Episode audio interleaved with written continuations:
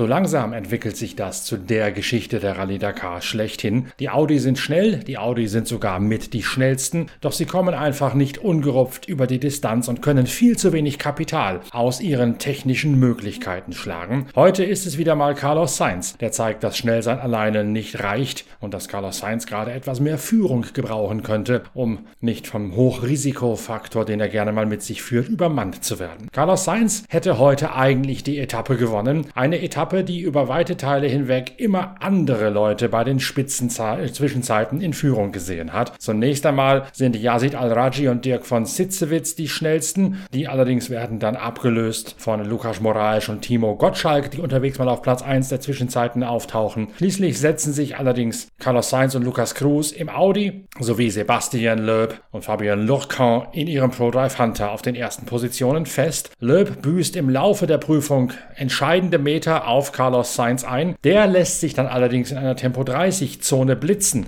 und bekommt deswegen so viel Strafminuten aufgebrummt, dass er in der Gesamtwertung der heutigen Etappe auf dem Wege zurück nach Riyadh auf Platz 3 zurückfällt. Sebastian Loeb fällt so der Sieg in den Schoß. Yes, uh, it was a, a good stage, uh, a clean stage uh, this time for us. Uh, just one puncture, we had to change one wheel, but the rest was okay. And uh, So we tried to, to make a clean one. It was a, a good drive, good navigation. Uh, the stage was not so easy, but uh, but we're happy to be here. Uh, we scored the best time at the moment. I don't know behind, but uh, should should be quite a good time. Außer einem Reifenwechsel sei alles völlig in Ordnung gewesen, sowohl mit der Navigation als auch mit der Fahrerei und deswegen hätte es zur Bestzeit gereicht. Löb und Nasser Al-Attiyah sind dank der Zeitstrafe an Carlos Sainz vorbeigegangen. Henk Latechan wird Tagesvierter und manifestiert damit seinen zweiten Platz in der Gesamtwertung. Uh, yeah, no, today, I mean, we we didn't push. We actually early on we we found a a nice rhythm through the through the rocky sections. We knew from previous days that it's very easy to get a puncture. Um, so yeah, today was better than yesterday. We started off with the right tire pressure, so that helped. Uh, and then when we saw it was really rocky in the beginning, we just took it took it a bit easy and, and worked our, our pace up a little bit. And we caught we caught guys really early on. I think uh, as early as 60 kilometers, we started overtaking the first guys. Um, and I mean, we were sixth on the road this morning, and we ended uh, at the end of the stage in third on the road. So, yeah, it was a, a difficult day, I think, for everybody. Um, but we managed to keep it clean. We didn't get out the car once, no punches, no issues. Um, looked after the car a bit more because uh, this race has been super tough uh, and super hard on the cars, uh, and also I think a bit a bit hard on us, a bit hard on Brett. So we took it easier through the through the dunes. I think I think we can step it up a little bit still in the dunes, but uh, in the rocks today, I think we did did a good job. Yeah, I mean, it, you can you can look at the overall results where the Toyotas are lying. It's it's uh, it's a it tells a it tells a good story of the reliability of this car um, and the quality of the team and the people behind it and all the guys working on on the cars every night. Um, Er hätte heute nichts riskiert, sondern einen schönen Rhythmus vor allen Dingen durch die felsigen Abschnitte fahren können. Er sei, heute, auch mit dem richtigen Luftdruck losgefahren, das sei schon mal was gewesen. In den Dünen sei er locker zu Fahrt gegangen, da wäre durchaus noch mehr drin gewesen, aber er wollte das Material schonen. Und das Ergebnis vorm Ruhetag, also vor Halbzeit der Rallye Dakar, zeige die ganze Geschichte über die Autos, die Toyota Hilux, das Team Hallspeed und die außergewöhnliche Arbeit der ganzen Mannschaft. Die Worte des Südafrikaners kann man so stehen lassen. Nasser Al-Attiyah hat nämlich nach seinem Platz 2 auf der heutigen Tageswertung einen satten Vorsprung von mehr als einer Stunde in der Gesamtwertung auf seinen Hallspeed-Teamkollegen Henk Latechan. Yeah, today it was uh, day 8 and uh, really it was good and we finished second and uh, uh, I am really quite happy, you know, from uh, the first eight days of Dakar. We did amazing job and it was a big fight with everybody and uh, to have the lead now uh, in the rest day one hour uh, something you know five minutes and uh, uh, this is was our target you know like last year we did. And now just we need to to to make our uh, our good plan you know for next week because totally different terrain from what we did in in the first week of Dakar, and it will be the empty quarter, difficult uh, place, and uh, but okay, uh, I will do my uh, my best, you know, to keep uh, good lead, and uh, we can work day by day, and uh, uh, yeah, really quite happy. Das sei nach einem großen Kampf mit allen anderen in den ersten Tagen das große Ziel gewesen, einen ordentlichen Vorsprung mit in den Ruhetag zu nehmen. In der kommenden Woche ändere die Rallye komplett das Gesicht. Es sei ein völlig anderes Gelände im leeren Viertel und er hätte jetzt eine sehr gute Ausgangslage dafür. Lediglich Genil de Villiers, der ehemalige Gesamtsieger der Rallye Dakar, kommt nicht so recht mit mit seinen beiden Teamkollegen Nasser Al-Attiyah und Henk Latechan. Auch heute wieder nicht. Yeah, I don't know. The luck doesn't seem to be our way. Um, we're just struggling to have uh, two good days in a row. Today, again, we had to do 230 or 240 k's with no spare tires. Um, and I was really, really trying to be careful in the beginning, and then Henk caught us. Uh, he caught us like six minutes in 60 k's. So I thought "Hmm, maybe we're a little bit too careful in the rocks. So we followed him for about 20 k's, and then first puncture out of nowhere, not hitting anything or, or, or something like that, and then 30 k's later another one. So, you know, then it was just again survival to the end. So we lost uh, at least 20 minutes uh, or more. So, um, yeah, it just doesn't seem to be going our way. But anyway, we're still here. It's, it's halfway, and um, still uh, second week still long. So um, we just keep going. Er hätte 240 Kilometer ohne Ersatzreifen fahren müssen. Dabei hätte er gleich zu Beginn extra Tempo rausgenommen, um in dem felsigen Startabschnitt keine Reifenschäden zu riskieren. Dann hätte er allerdings binnen 60 Kilometern sechs Minuten auf Latechan verloren und hätte gedacht, huch, vielleicht sei das ein bisschen zu langsam. Darum hätte er mehr Gas gegeben und dann relativ schnell zwei Reifenschäden bekommen und so hätte er 20 Minuten verloren, weil ihm die Ersatzräder ausgegangen seien. Genil de Villiers liegt deswegen in der Gesamtwertung nur auf der fünften Position hinter Alatia, Latechan und dem Überraschungsduo Lukas Moraes und Timo Gottschalk, die auch heute wieder Sechste in der Tageswertung werden. Moraes und Gottschalk, das brasilianisch-brandenburgische Duo, damit weiterhin auf Platz 3 und auch Lukas Moraes muss sich erst einmal kneifen. finally this one was very waited for but uh, very very another again it's my first dakar but i cannot imagine how how harder could be you know because it's really really hard. Today a lot of rocks we, will- we have a puncture but and then we have to take out a little bit of the tire because we only one spare. But we are here we are in third overall and we kept going Ich hätte nicht gedacht, dass die Rallye Dakar dermaßen hart werden würde. Ich bin ja zum ersten Mal hier am Start und so schwer hätte ich mir das nicht vorgestellt. Aber ich bin froh, dass ich gut über die Distanz gekommen bin und dass wir auf Platz 3 liegen. Das ist mehr als zu erwarten gestanden hat. Yazid Al-Raji und Dirk von Sitzewitz sind heute verflixt schnell unterwegs und dabei schafft es Al-Raji sogar noch, Rücksicht auf den maladen Rücken von Dirk von Sitzewitz zu nehmen. Von Sitzewitz muss am morgigen Ruhetag zum Physiotherapeuten und sich mal genau durchchecken lassen. Der heutige neunte Tagesrang für Al-Raji und von Sitzewitz bringt die Pechvögel, die einst Zweite gewesen sind, schon wieder auf Platz 17 in der Gesamtwertung nach vorne. Privatfahrer Daniel Schröder ist nach wie vor der Spitzenreiter in der T1-Klasse in seinem Nissan von Redline. Das war jetzt die zweite Hälfte der Marathon-Etappe. Und ähm, ja, wir fahren jetzt direkt nach Riyadh zum Rest Day, wo wir dann glücklicherweise mal eine Nacht im Hotel verbringen dürfen und nicht im Zelt. Das war die letzte Zeit doch recht ungemütlich hier. Ähm, man denkt ja immer, dass es in der Wüste alles immer schön warm ist und gutes Wetter, aber wir hatten halt wirklich viel Regen, kalte Temperaturen, Wind. Das war nicht ganz ohne, zumindest äh, dann abends immer ein bisschen Erholung zu finden.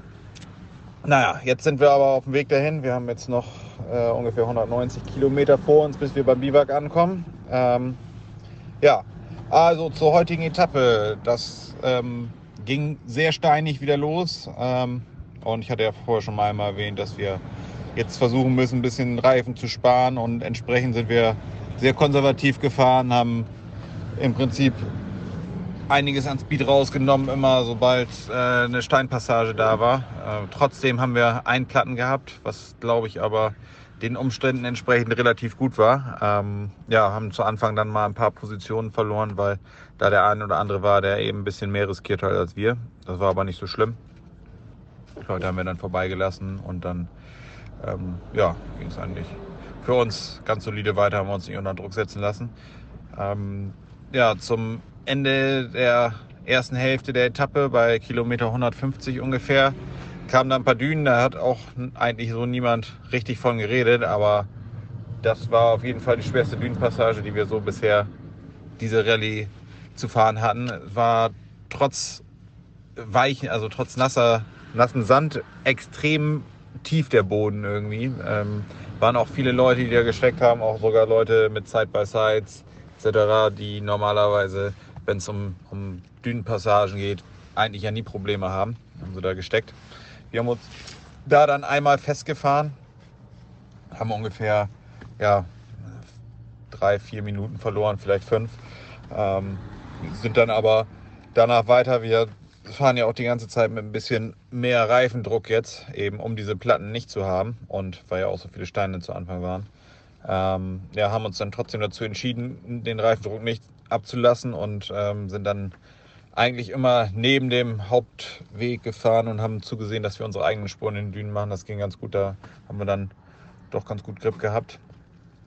Ja, äh, in dieser Sektion haben wir dann eine ganz kleine Kollision mit dem Can-Am gehabt, wo aber eigentlich beiden Fahrzeugen nichts bei passiert ist, aber wir mussten ähm, ja, seitlich abdrehen, um, um den äh, Anlauf, die Düne hochzufahren, abzubrechen und äh, ja, sind dann seitlich quasi an der Düne lang gefahren, als wir um den, über den einen Dünenkamm rübergekommen sind. Da kam auf einmal von der Seite ein äh, Can-Am, den haben wir ganz leicht äh, touchiert sind, aber ja, war im Prinzip mit 5 Kilometern pro Stunde ist beiden Fahrzeugen eigentlich nichts passiert.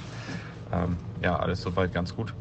Danach ähm, ging es dann so gemischt weiter, auch nochmal wieder steinige Passagen, äh, wo wir ein bisschen langsamer gefahren sind, aber auch sandige Strecken, wo wir ein bisschen Gas machen konnten.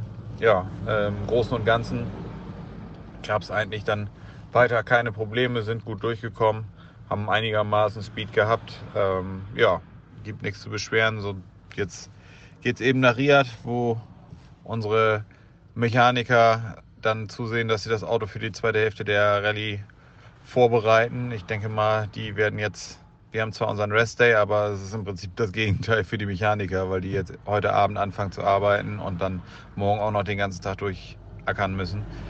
Ähm, ja, wir hoffen dann mal, dass wir das Auto in, in gute Konditionen bringen können, so dass wir die zweite Hälfte der Rallye auch gut überstehen.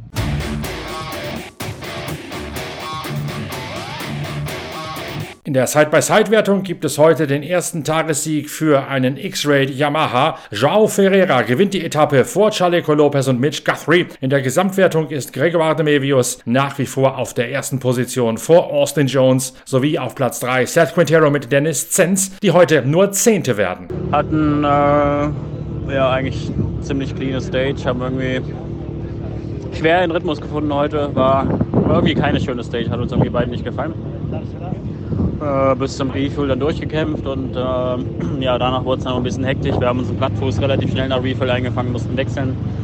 Äh, wurden von dem T1 Plus überholt, der uns einen wirklich großen Stein in die Windschutzscheibe geworfen hat, genau ins Sichtfeld von Z. Er ist quasi dann die letzten 110 Kilometer blind gefahren, mehr oder weniger. Äh, war nicht einfach, aber wir haben es überlebt, haben nicht so viel Zeit verloren. Äh, Im Gegenteil sogar noch auf Guillaume de Mebius, der am Führen ist, ein bisschen Zeit gut gemacht. Ferreras Teamkollegin Annette Fischer heute 25. und damit 14. in der Gesamtwertung. Die legen uns aber auch immer noch mal Dünen in die letzten Kilometer, wo es dann schon wirklich schlechtes Licht hat und man echt wirklich nicht gut sieht. Aber wir haben äh, heute alles ganz gut gemeistert, denke ich. Ähm, wir sind gut durchgekommen, hatten nur einen Platten.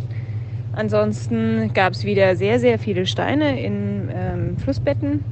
Ähm, gefährlich, definitiv, weil man sich schnell irgendwo nicht nur im Platten fahren kann, sondern auch das Auto komplett kaputt machen kann. Und äh, sehr viele Dünen. Also wir sind heute mit einem relativ hohen Luftdruck gefahren, weil die Beschreibung von der Stage schon so war, dass wir gesagt haben, ah, lieber ein bisschen mehr, damit wir nicht unbedingt so viele Platten haben. Dadurch waren natürlich die Dünen relativ schwierig und äh, die sind sehr durchzogen mit Wasser, also sind sehr vollgesaugt, schwer, schwerer Sand. Und es ist relativ einfach, da stecken zu bleiben. Ähm, wir haben auch einmal einen Circle gedreht quasi, sind allerdings nicht stecken geblieben und happy am Ziel heute. Wir müssen jetzt noch äh, 380 Kilometer nach Riyadh fahren und unser Biwak. Ähm, ja, heute war ja der zweite Teil der Marathon-Stage. Gestern haben wir in einem anderen Biwak außen geschlafen, ähm, nur in unseren kleinen Zelten mit einer Tasche. Und heute sehen wir unseren Service wieder. Und morgen haben wir Rest Day. Ja, Gott sei Dank.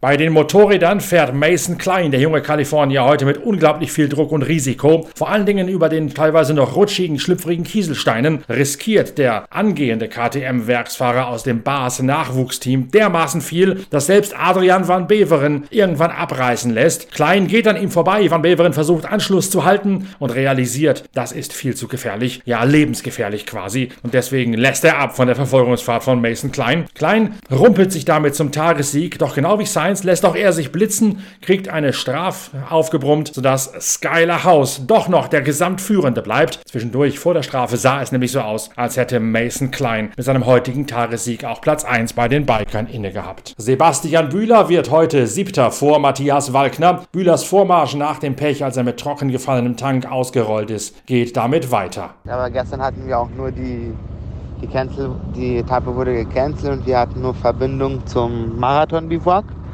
Das heißt, gestern waren wir, waren wir für uns alleine und haben alle zusammen in einem Zelt geschlafen, war auch cool. Und heute hatten wir eine 340 Kilometer Etappe. War eigentlich recht schnell, hatten Dünen, hatten offene Wüste, dann hatten wir ein bisschen, also ein bisschen sogar recht viel Steine. Aber es war eigentlich eine, eine coole Etappe mit einem guten Flow und ja, bin sehr zufrieden mit, dem, mit meinem Fahren, mit meiner, mit meiner Navigation und auch sehr glücklich für den, für den Etappensieg von Ross. Er hatte, wir hatten, also er hatte eine schwere erste Woche und freue mich für ihn, dass er, dass er eine, diese Etappe gewonnen hat. Und Bühler hat's gesagt, nach der Strafe für Mason Klein ist Ross Branch aus Botswana sein Teamkollege bei Hero, der heutige Tagessieger. Branch gewinnt letztlich mit 3 Minuten und 15 Sekunden vor Daniel Sanders. Mason Klein wird auf Rang 3 zurückgestuft. Matthias Wagner schafft's auf Platz 8 in der Tageswertung und dabei liegt der Österreicher auf Rang 10 in der Gesamtwertung. Aber er muss sich heute wieder ziemlich schinden. Ähm, es war jetzt heute eine Halbmarathon-Etappe. Wir haben gestern alle Fahrer gemeinsam in einem ähm, riesen Bierzelt saudi-arabisches Bierzelt geschlafen. Ähm, war ja, spannend, mal lässig, aber jeden Tag brauche ich es auch nicht. Ähm, es waren dann heute 350 Kilometer Speziale. Ähm, ich habe relativ eine gute Ausgangsposition gehabt. Hinter mir ist der Van Beveren und der Mason gestartet und ich habe gewusst, dass mich wahrscheinlich einholen werden, je nachdem, wie die Etappen geht, wie der Verlauf ist. Ähm, habe dann in der Früh gleich gemerkt, das war alles wieder so, so ein Schiefergestein, ähm, extrem holprig zum Fahren und ich merke halt einfach, ich kann mit dem depperten Handgelenk einfach keinen Druck am Lenker machen. Das Vorderrad fühlt sich so lose an, mir verschlagt es dauernd. Ich habe so viele Momente, ich fahre einfach wie auf rohe Eier da dahin. Ich kann einfach leider Gottes keinen Druck ausüben. Ähm, das werde ich auch nicht mehr ändern. China, ähm, sie haben mich dann bei, oder der Van Beveren hat mich bei Kilometer 40 dann schon eingeholt gehabt. War ein bisschen überraschend, dass er zwei Minuten so, so kurzer oder auf so wenig Kilometer einholt. Habe aber dann gewusst, wenn ich schaffe, dass ich bei dem Zug dran bleibe, heute schon ein bisschen was drinnen ist. Und bin dann echt bis Kilometer 100 mit ihm mitgefahren, habe 110% riskiert. Also ich habe so viele Momente, so viele Schutzengel, so viele Joker halt aufgebraucht, wie ich glaube das letzte ganze Jahr nicht hergenommen gehabt habe, aber ich wollte einfach unbedingt da dranbleiben und speziell bei den Steiner war es extrem zart. Ich habe wahrscheinlich 150 Durchschnittspuls gehabt, ich habe gepusht, was gegangen ist. Ich habe jede Kurven abgeschnitten, habe immer auf einen, mit einem Auge auf die Straßen geschaut, habe mit dem anderen irgendwie, wo er abbiegt, ob er links fährt, ob er rechts fährt, ob er über der Kuppen links wegkommt, ob der Helm lang sichtbar ist, weniger lang sichtbar, dass ich irgendwie erkenne, wie die, wie die Routen weitergeht, dass ich das Momentum irgendwie mitnehme und habe es echt geschafft, dass ich den ganzen Tag dran bleibe. Es war richtig am Limit, bin froh, dass ich jetzt wohlauf, gesund im Ziel bin, extrem fertig, Handgelenk, tut wieder massivst weh. Ähm, ich habe extrem viele Momente gehabt, ähm, bin oft einmal ins Flache ausgesprungen, aber ja, es gehört einfach dazu. Es ist heuer wirklich ein gewaltiger Kampf, extrem anspruchsvoll, ähm, extrem viele Kilometer, extrem viele intensive Kilometer. Aber das Gute ist, wenn ich so in die Gesichter schaue, der ganzen Kollegen, es bin nicht nur ich angeschlagen und fertig, von dem her sitzen wir alle im gleichen Boot.